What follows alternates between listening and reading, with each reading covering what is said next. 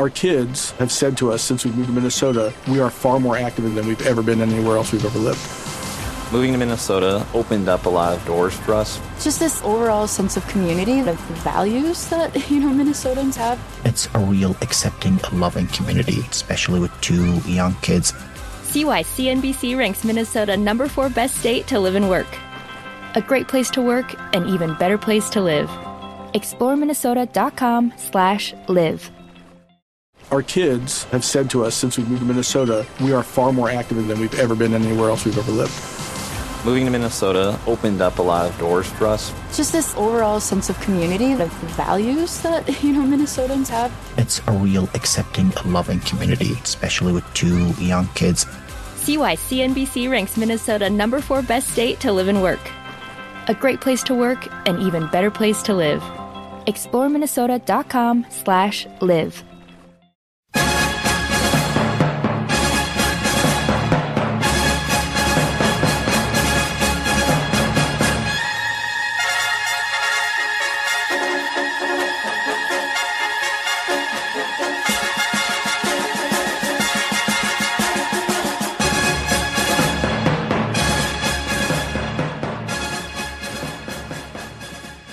Hello, everybody. Welcome to the Pro Football Show for this Monday, April 6th. Hope this podcast is finding you in good health, safe, same with your family. We know it is getting a stretch run here where it's going to get even more difficult. It's been a frustrating, scary time in our country, and apparently the news medical experts suggest that it's going to get even worse. So certainly wish everybody all the best in terms of health. And let's pay attention to what everyone is asking of us, and hopefully we can get through it. I want to remind you of a couple of things. This podcast brought to you by our great friends at 401k Generation. If you got a business and wish to set up a 401k for your employees, for example. If you left a job and say you had a 401k and you wish to roll it over to an IRA. Just two examples of maybe some of the needs you might have. You just want to get a better feel for the market in today's situation. And what does this mean? Give them a call. That's what they're here for. That's what they can help you with. And here's the best part. They're licensed in all 50 states, so they can help you regardless of which state you're listening to this podcast from. So give them a call. Give them a text. Either way, tell them that we sent you. 1-866-998-5879. Eddie Rojas and his crew at 401k Generation, the best in financial planning, financial services. 1-866-998-5879. Also, check out LandryFootball.com for all the latest news around the league, inside information, as well as draft boards, free agent boards, scouting reports. We got it all for you over at LandryFootball.com. We're getting ready for the draft, doing my work for NFL teams, and certainly here to provide you all the latest information there. And you can do it by going to Landry Football's conference call, by getting all the podcasts here every day. You can check out what we've got for you. This podcast, the college podcast, reminder that you're missing a whole lot of draft information if you're not listening to the college podcast every day. So we've got that for you. But over at LandryFootball.com, it's where you can get the detailed information from around the world of college football, the NFL, more than we're able to give you here. So check it out, LandryFootball.com today. Take advantage of the scouting season offer, less than $5 a month. You're going to absolutely love it. Like having your own scouting department at your disposal for less than a magazine subscription. So check all that out today. And if we can help you promote your business, absolutely would love to do that. Contact us, LandryFootball.com. Contact Chris and let me know. We will absolutely help you with that and get you involved with us. All right, so we're going to get into talk about a couple of outstanding defensive backs, a good running back, Xavier McKinney, C.J. Henderson, DeAndre Swift, the running back of Georgia, Kenneth Murray, the linebacker of Oklahoma. We're going to give you some draft room scouting reports on them, as well as take a look at some of the NFC North teams, all of the NFC North teams, not some of them. What are you thinking? All of them. And we'll talk about the Bears. We'll talk about the Lions and the Packers and the Vikings, and we'll kind of look at what they've done to this point and what they need to do as we get into the next phase, draft preparation, take care of team needs, analysis. So we've got it all for you. So the biggest news over the weekend, pardon me, came from, so on Saturday, the President, Donald Trump, had a conference call with all the major sports commissioners to discuss the latest goings-on with the coronavirus and its impact on sports. Donald Trump not only believes the NFL season should start on time, but that Americans will be able to attend sporting events by August or September. It's unclear, though, if the medical experts agree with this forecast. Given that we're months away from kickoff, it's easy to say. You remember he said that we'd be together for, Easter Sunday, and, of course, that's not going to happen. In the end, he's certainly going to do what's right by the medical experts. They're going to make that decision or guide the decision. So we'll see. We'll see if the NFL can stay on schedule. Certainly they have done that with free agency and with the draft. Those are things that they can manipulate without personal conduct or contact. Now, we know that there has been a lot of frustration and still continues to be a lot of frustration with the draft preparation and how it has impeded the evaluation process. But, everything has stayed on schedule, and we'll get that draft done in a couple of weeks, and then it's off to see where we are, if there's any possibility of getting any interaction down the road with OTAs, or if we can head towards training camp being on time. Certainly, off-season interaction and teaching is something that is going to continue to be looked at as it's being utilized in the college game right now in the spring. So we'll keep you up to date on that. Look, that is something that's going to come down from higher than the sports world. Some free agent news around the weekend, and kind of on the slow front. The Jets, a couple of news there. Quincy Enunwa, the latest words is a big question moving forward. Probably would be the number 3 receiver and the slot guy, but the latest from the Jets talking with them, they're not really sure that he's going to be available. Looks like they're, pardon me, they're leaning towards keeping Brian Winters as their right guard.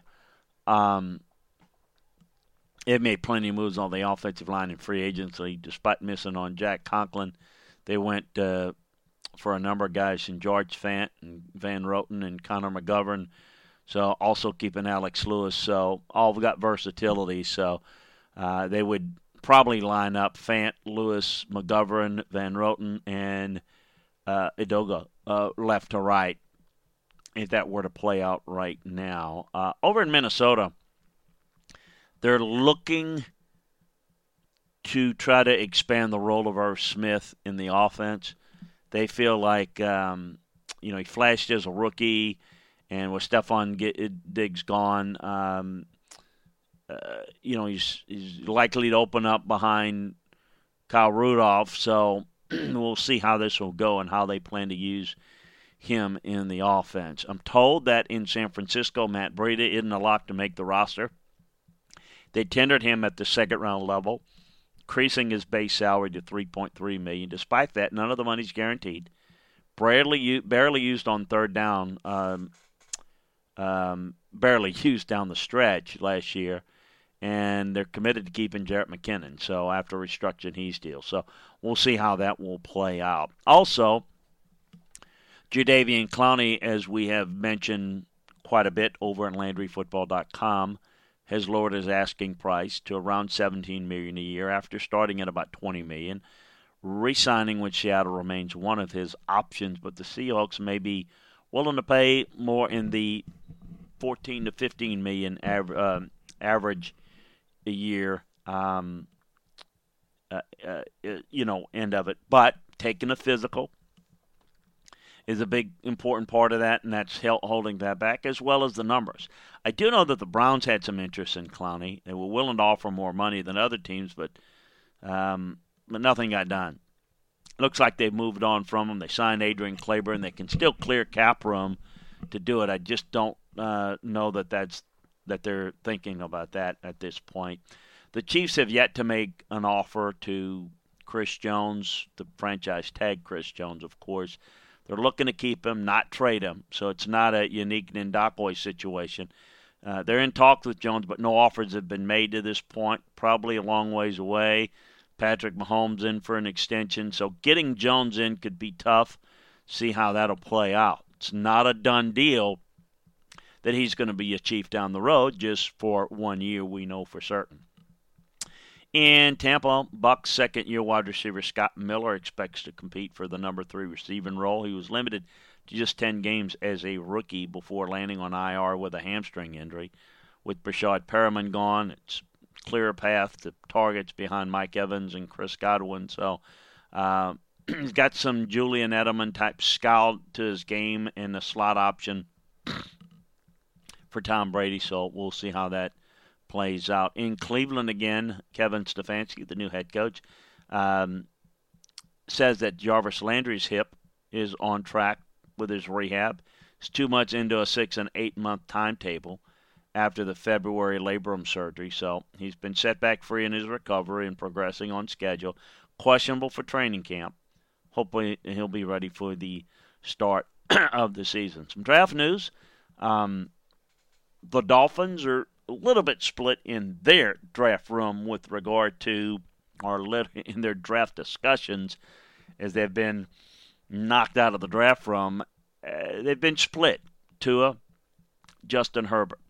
Certainly, it makes sense to create an air of confusion as to what you're thinking, but certainly there is some legitimacy to the fact that while some are enamored with Tua's ability as a leader, as a thrower, they are concerned, of course, about his durability, and that is quite the opposite of what Justin Herbert is. Justin's been very effective in terms of accuracy, in terms of size, not the type of fanfare, nor has he been as effective without the weapons around him, as Oregon's not had the weapons that an LSU or certainly an Alabama has had. So let's stay tuned. Much may be whether they're willing to move up or able to move up or stay where they are. Going to be fun to see, but certainly we know quarterback is on their mind. The Patriots also looking at some quarterbacks, and they do have some interest, I know, maybe down the road, in Florida international quarterback James Morgan. We've talked about him. If you've are a member of LandryFootball.com, you know all about him, and you know about what we think about him. You certainly know where he fits on the draft board. He is a guy that's been woefully inaccurate, but he's someone that it flashes and feels like he's a guy that is most intriguing as one of these late-round guys that people may take a flyer on. The Patriots had a teleconference with him over the weekend. The Cowboys have met with the virtual meeting with Zoom with Jalen Hurts, the Oklahoma quarterback. Got Dak Prescott, of course. I know that the Raiders coach, Steelers, among other teams that have been linked to him, so we'll see how that plays out. There's a lot of talk over the weekend that the Giants, at the number 4 overall pick, and we've seen them maybe make a little bit of surprise moves in the past, that Tristan Wirfs might be in play for that 4th pick. Again, keeping people guessing makes some sense. Now, Wirfs is more sound, solid, less holes in his game, more steady than the Mekhi Becton. Becton with more upside, certainly there is a defensive player that can be an impact guy. It's pretty clear, obviously, with their quarterback. It looks like they're leaning towards on the offensive line side. So we'll obviously keep you up to date on that. I want to talk a little bit about some guys that I think are really intriguing in this year's draft. One of them, Xavier McKinney of Alabama, is, I think, the next in line of long line of really good Alabama defensive backs. He's started on special teams. He's probably a shade below Minkah Fitzpatrick coming out, but he's used the same way. Played in the box, in the slot, deep half, deep middle, quick downhill, be very aggressive, tough, physical, can cover a slot, can cover man-to-man, he can cover in zone with equal effectiveness. He's just got a nose for the football. He's not super athletic, doesn't run all that well. He's got a little limitations in deep coverage. I do think he can be a single high, but I think he's better as a split safety. He's fluid. He can, but he's not a guy that's going to be as quick in reverse as he is coming forward. Different type of guy. I think his instincts are pretty good. He reminds me a little bit of Marcus Maye of the Jets, although Maye was a little bit more advanced coming out of Florida. Corner that's interesting, speaking of Florida, C.J. Henderson is a very underrated player that I think is going to be a lot of fun to see develop. 4-star recruit coming out, long-levered, highly athletic cover corner. Got the ideal height, length, quickness, agility, acceleration. Really good in press and man coverage.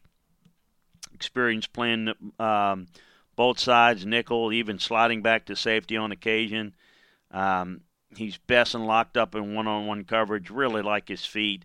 Good knee bend. Can gain depth in this back pedal. Really good balance, acceleration. He's not a great tackler. He'll tend to drift a little bit. He doesn't play the ball as well as he needs to and been able to finish. But he's a really good player. I mean, he's a lot like Joe Haden of the Steelers when Joe came out of Florida.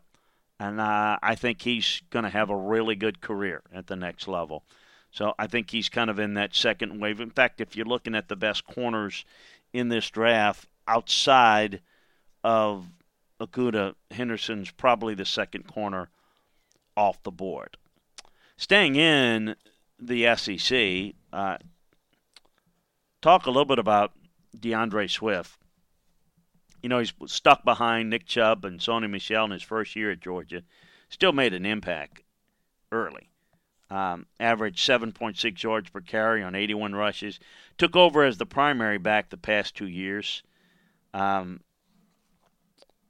Prototypical build, low center of gravity, good bulk in his legs, can run with power, break tackles, moves very well for his size, light feet, very fluid, acceleration to pull away, can beat defenders with speed, agility, or power in the open field.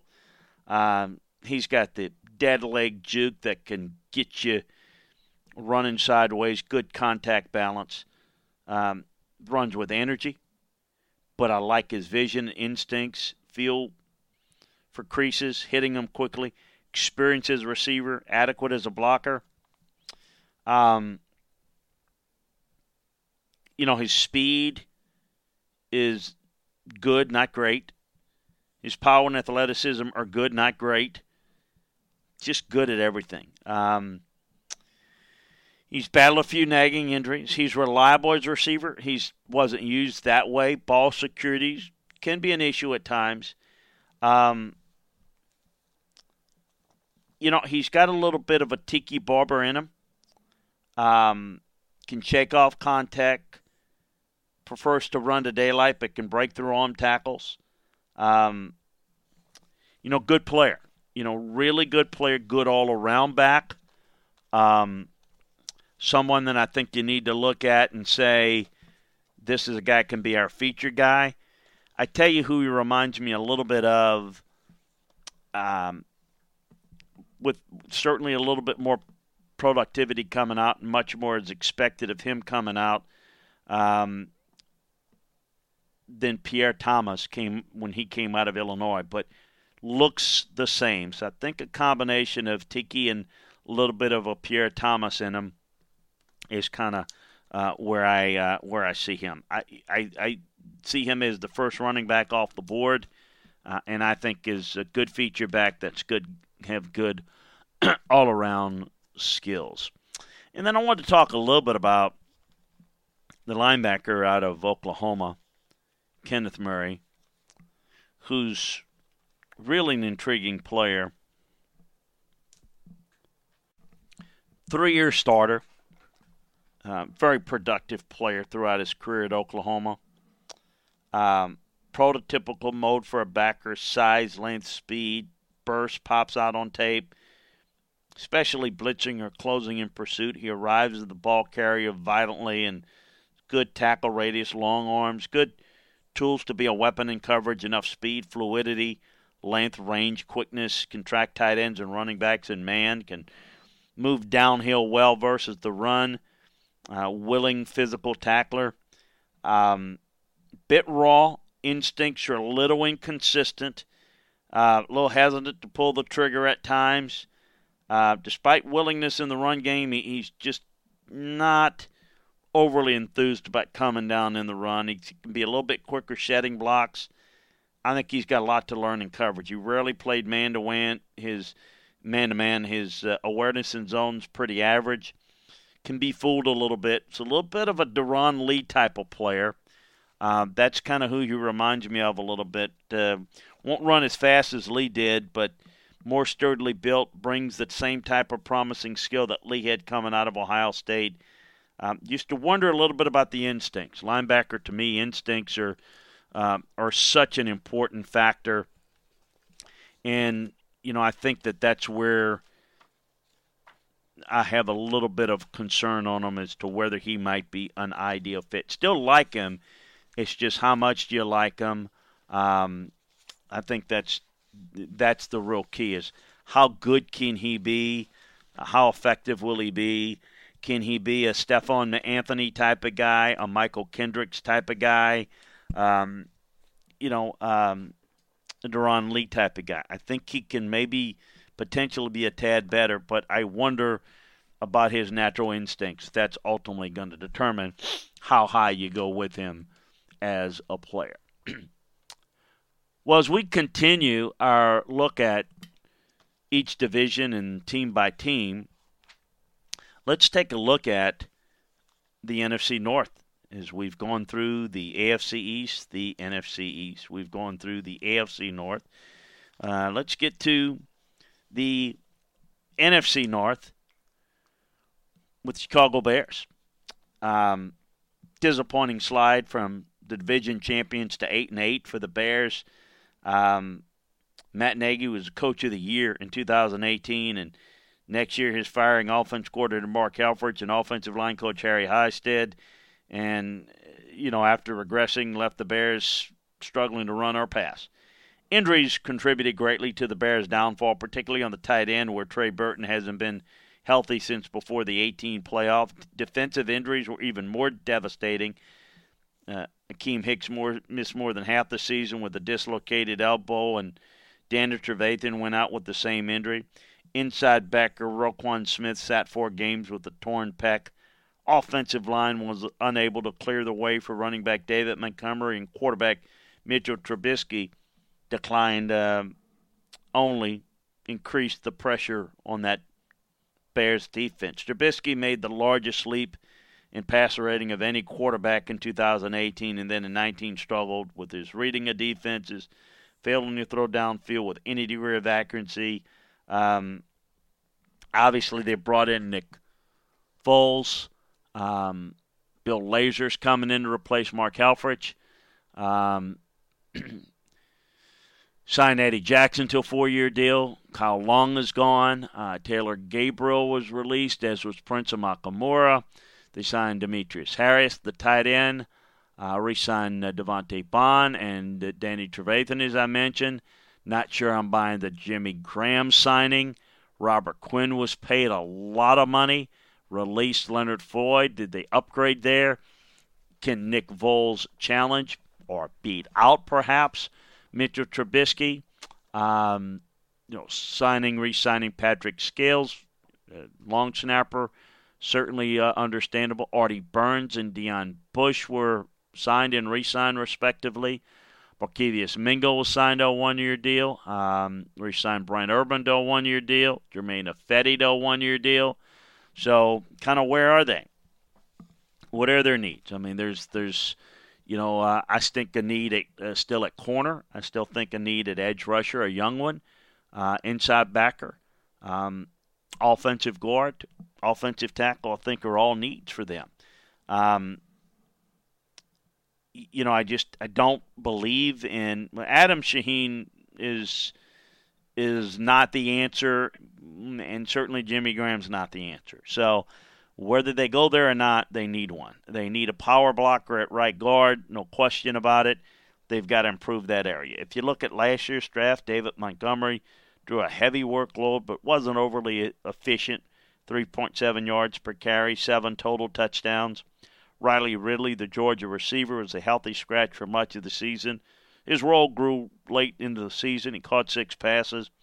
Duke Shelley, the corner from Kansas State, played in 8 snaps on defense, 53 on special teams. Kareth White was the running back of Florida Atlantic, made the initial roster, waived in September, joined the practice squad, signed by the Steelers in November. And then Stephon Denmark, cornerback from Valdosta State, didn't make the roster. So absent a first-rounder due to the Khalil Mack trade, it's a small class that made little impact. And Mack had a quiet season by his standards. If you look at Ryan Pace's track record. He had some mammoth busts, but there's some late-round finds. Kevin White bombed, and,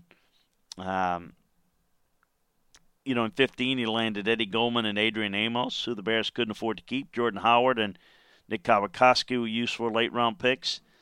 Steady started Leonard Floyd, Cody Whitehair, Eddie Jackson, Tarek Colon were terrific finds in round 4. Bilal Nichols brought value from 5. They've had, again, some good picks, but a lot of early busts. Pivotal year, no question about it. A lot of pressure there. We'll kind of see how this plays out. The quarterback situation is really important, but certainly the secondary, certainly the play up front and the offensive line going to certainly have a lot to do with where the Bears end up this year. I think certainly – if you look at them, a Caleb Unchason or Trevon Diggs, a Kenneth Murray would certainly fit some needs for them in the draft. We'll kind of see how that plays out. In Detroit, kind of what's taking place there. They fired Paul Pasqualoni, hired Corey Undlin as defense coordinator. Released Snacks Harrison.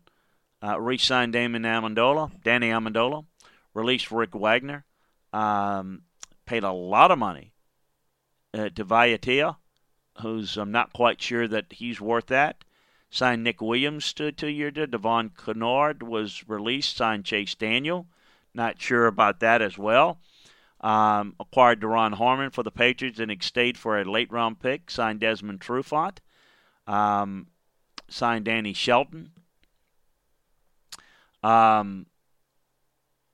They traded Darius Slay, acquired the 85th and the 166th pick in this draft. Probably going to take Jeff Okudah with their first pick to replace Slay, but we'll see. Signed Jaron Kearse to a 1-year, $2 million contract. Re-signed Miles Killebrew. Re-signed Ode Abushi and Jeremy Davis at guard and receiver, respectively. Signed Geronimo Allison. Kind of what are their needs at this point? Still looking at defensive end. Trey Flowers was a nice addition, but Still need some help there. Need some edge rush ability. Need some help at linebacker. And definitely need help at corner. You know, the first year for Matt Patricia was a rough start. 6-10. At 3-12-1 in his follow-up campaign, it was almost the end. You can't go back like that and expect to survive another year. Yet, they really don't need to be making change after change after change. The lack of stabilities would kill the Lions. So, the problem was not offense, where quarterback Matthew Stafford did a really good job with Darrell Bevell, some of his best numbers through half a season. When he went down in midseason with a back injury, the team was 3-4-1. It was over. Stafford lost his final start, but without him, the line lost another 8 to close the season. The defensive coordinator supposedly was going to have a defensive line that was stout. It was a problem. Pasqualoni was let go, hired Corey Undlin to replace him. We'll see. We'll see exactly what they're going to try to do on defense. But they've got some work to do on that side of the ball. If you look at their draft last year, T.J. Hockenson, huge debut before cooling off. Solid blocker, consistent receiver before the concussion problems. Jelani Te'avai, the linebacker from Hawaii, had a role throughout the season. Started sporadically. Very versatile player. Will Harris, the safety from Boston College, became a starter after Quadre Diggs was traded, but had his struggles. Snaps dropped in the latter part of the final weeks of the season. Austin Bryant, the defensive end from Clemson, after the ACL, he battered some upper body and hip injuries. Still got some ability, I think. Amani Okwari, the corner from Penn State, had 215 snaps this past year and some secondary work at corner for him. Travis Fulgham of Old Dominion waived in September. So it was a tough Isaac Nata of Georgia did make the roster. So most of the class earned playing time, but few showed major promise. Hockenson, a few could develop in the 5-year stretch. They haven't found many stars over the last 5 years. It's been solid. They've got Kenny Golladay, the third-rounder in 2017. Quadre Diggs was shipped to Seattle. Taylor Decker and A'Shaun Robinson have plateaued. Gerard Davis, Frank Ragnow. It just hasn't been as consistent as they need to. That hasn't been as good on defense as they need to. So we'll see how this plays out for them going forward into this draft. Need to hit on defense. Need to get some impact players in the secondary and up front. They need a healthy year for Matthew Stafford. There is no question about that. On to the Green Bay Packers. What do they do this offseason? And what was an interesting offseason to this point. Devon House announced his retirement. Re-signed Mason Crosby. Released Jimmy Graham. Signed Rick Wagner from the Lions. Signed Christian Kirksey to a 2-year deal. Re-signed Alan Lazard. Re-signed Jake Kumerow, who they like. Re-signed Tyler Lancaster. Re-signed Mercedes Lewis and Will Redmond, the tight end and safety. Re-signed Tyler Irvin. And signed Devin Funchess, who's a little bit of a make or miss there. Packers definitely need to find a receiver to replace Devontae Adams, to complement Devontae Adams. I don't think Funchess is it. They need help at they think they've got their tackle now in Rick Wagner. I still think that's a concern at this point. I think inside backer is an issue. I think a guard at some point, defensive end, corner. I think they feel like they're good at tight end, but the right one was something I think they need to look at.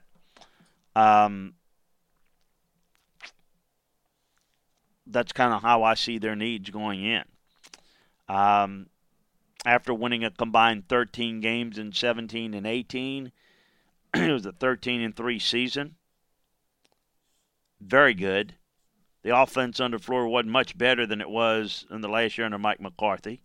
But Aaron Rodgers at times looked like a 36-year-old quarterback that was regressing. At times he looked like a quarterback with only one receiver on the roster, and it was an inconsistent passing game. Running back Aaron Jones had a blockbuster season with 19 touchdowns. Jones thrived in part because of LaFleur's dedication to the running game because he stayed healthy. After only playing 24 games his first two seasons, the offensive line started the final 14 games together, which helped. The defense under Mike Patton swung into gear late in the season, finished ninth in points allowed. And so the additions of Zadarius Smith and Preston Smith, along with Adrian Amos and Darnell Savage, paid huge dividends. So certainly got to continue to improve upon the pass rush, add an inside backer, definitely add a playmaker at receiver, and a young offensive lineman would be pivotal. Rashawn Gary, he's been a disappointment. Raw athlete, played like it. Needs a lot of awareness and technique improvements. Been real disappointment. Darnell Savage, day one starter. Flash with instincts, playmaking ability. Needs to improve as a tackler. Eldon Jenkins rotated in at left guard in week two. Then took the job for good. Became a steady contributor. Jay Sternberger, I think, he's got a chance to be a really good player. Spent the first half of the season on IR with an ankle, but he worked into the rotation. I think his best football's ahead of him. Savage and Jenkins look like long-term starters. And what I like about Jenkins is an interior guy, and if they can get a young tackle, it would help. And I think Sternberger can take over for Jimmy Graham. The question for this past draft is whether Rashawn Gary can develop.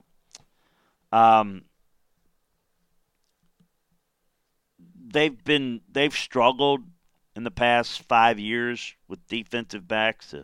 Demarius Randall, Quentin Rollins, Josh Jones, Josh Jackson. None of the guys panned out. The 15 class is well gone by now. But, Aaron Jones is certainly good. They're not far off, and obviously with Aaron Rodgers, they still got a chance. It still gives them a chance to stay in the mix, and I think they will be again this year. The Minnesota Vikings, as we wrap up the NFC North, Kevin Stefanski has been replaced, obviously, as offensive coordinator. He's now the head coach of the Cleveland Browns. They promoted Garrett Kubiak to offensive coordinator. And Andre Patterson, and linebacker coach Adam Zimmer to co-defensive coordinators. And they let go George Edwards. So got two new coordinators. Released Xavier Rhodes and Linval Joseph and David Morgan. They signed Kirk Cousins, signed Anthony Harris, traded Stephon Diggs, signed Tide Sharp, re-signed Brent Jones, and re-signed Amir Abdullah. Need a corner, need a receiver in my mind. Certainly need help on the offensive line, a guard and a tackle on the defensive end. At some point, a strong safety. Got quite a few needs. But I do think that the receiver need is huge. Corner need is huge. Defensive tackle need is huge. I think another we'll see if Bradbury can develop at center, but I still think they need another guard. Quite a few spots that they need. Obviously, a team that's good needs to be really good to play around the quarterback to have a chance.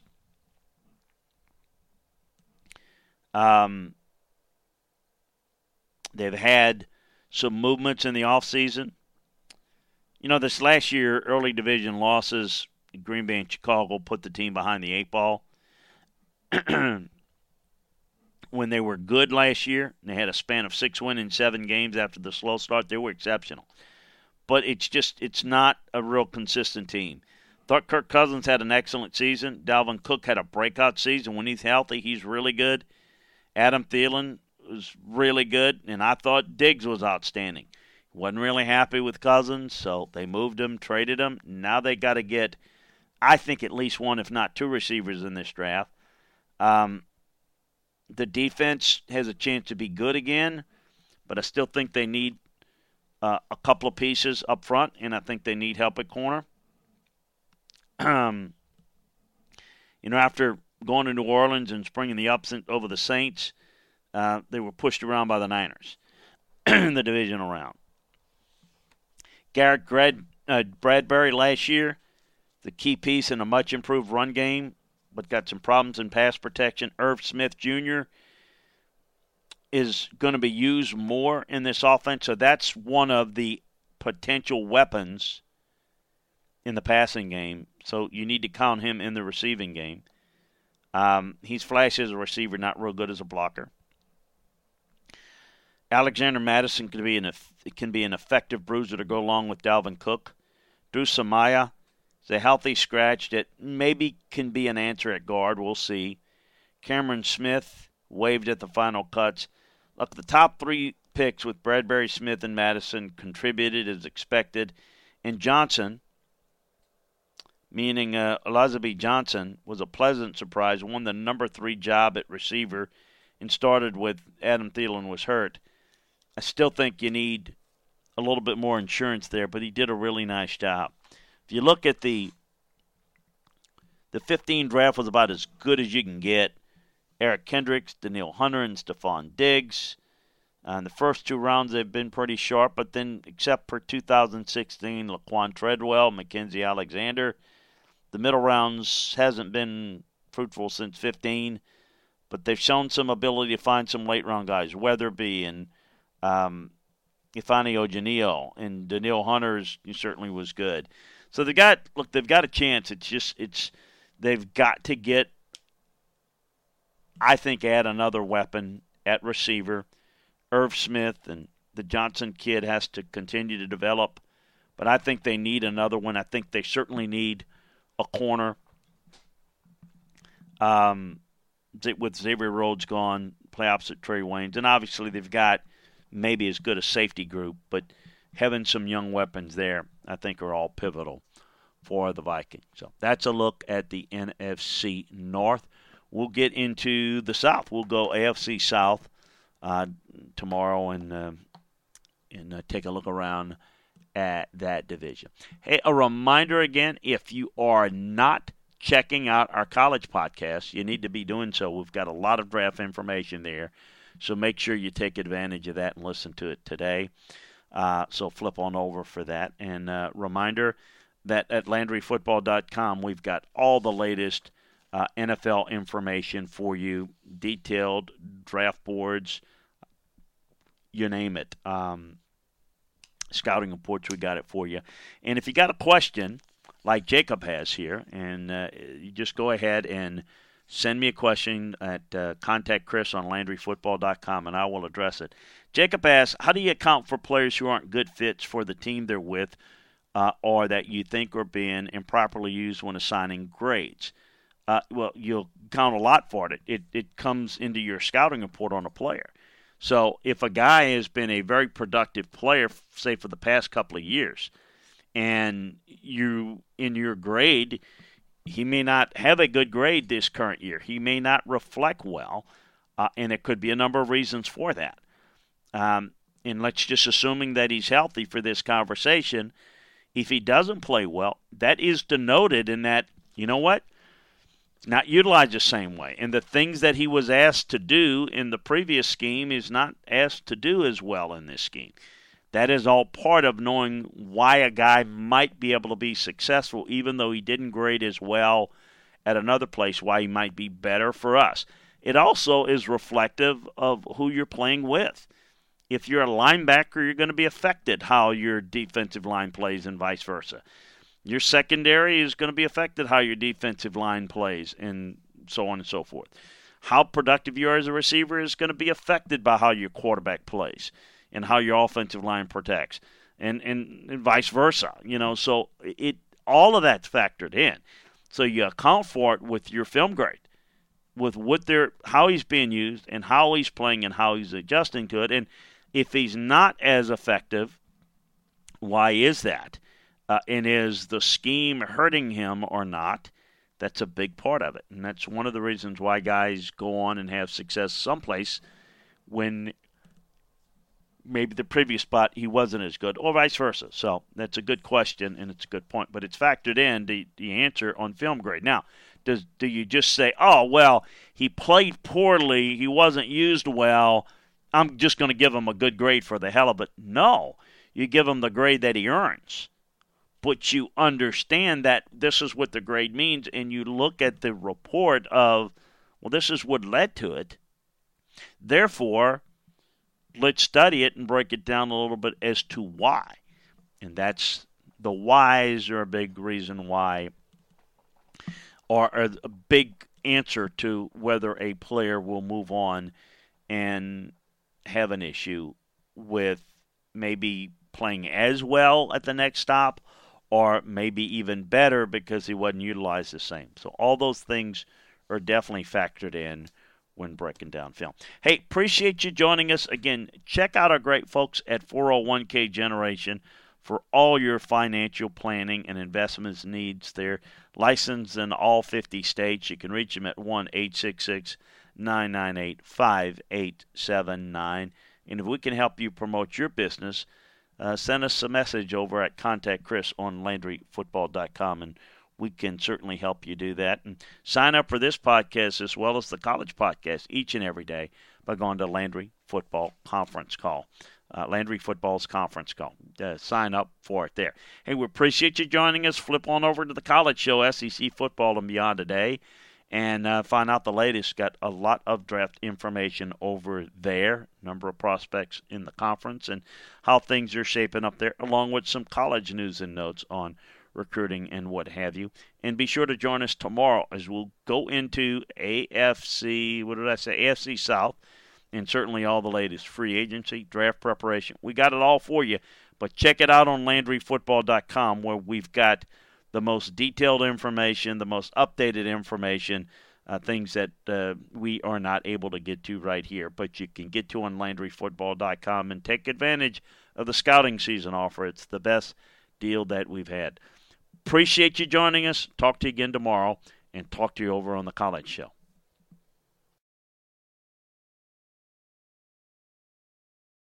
Our kids have said to us since we moved to Minnesota, we are far more active than we've ever been anywhere else we've ever lived.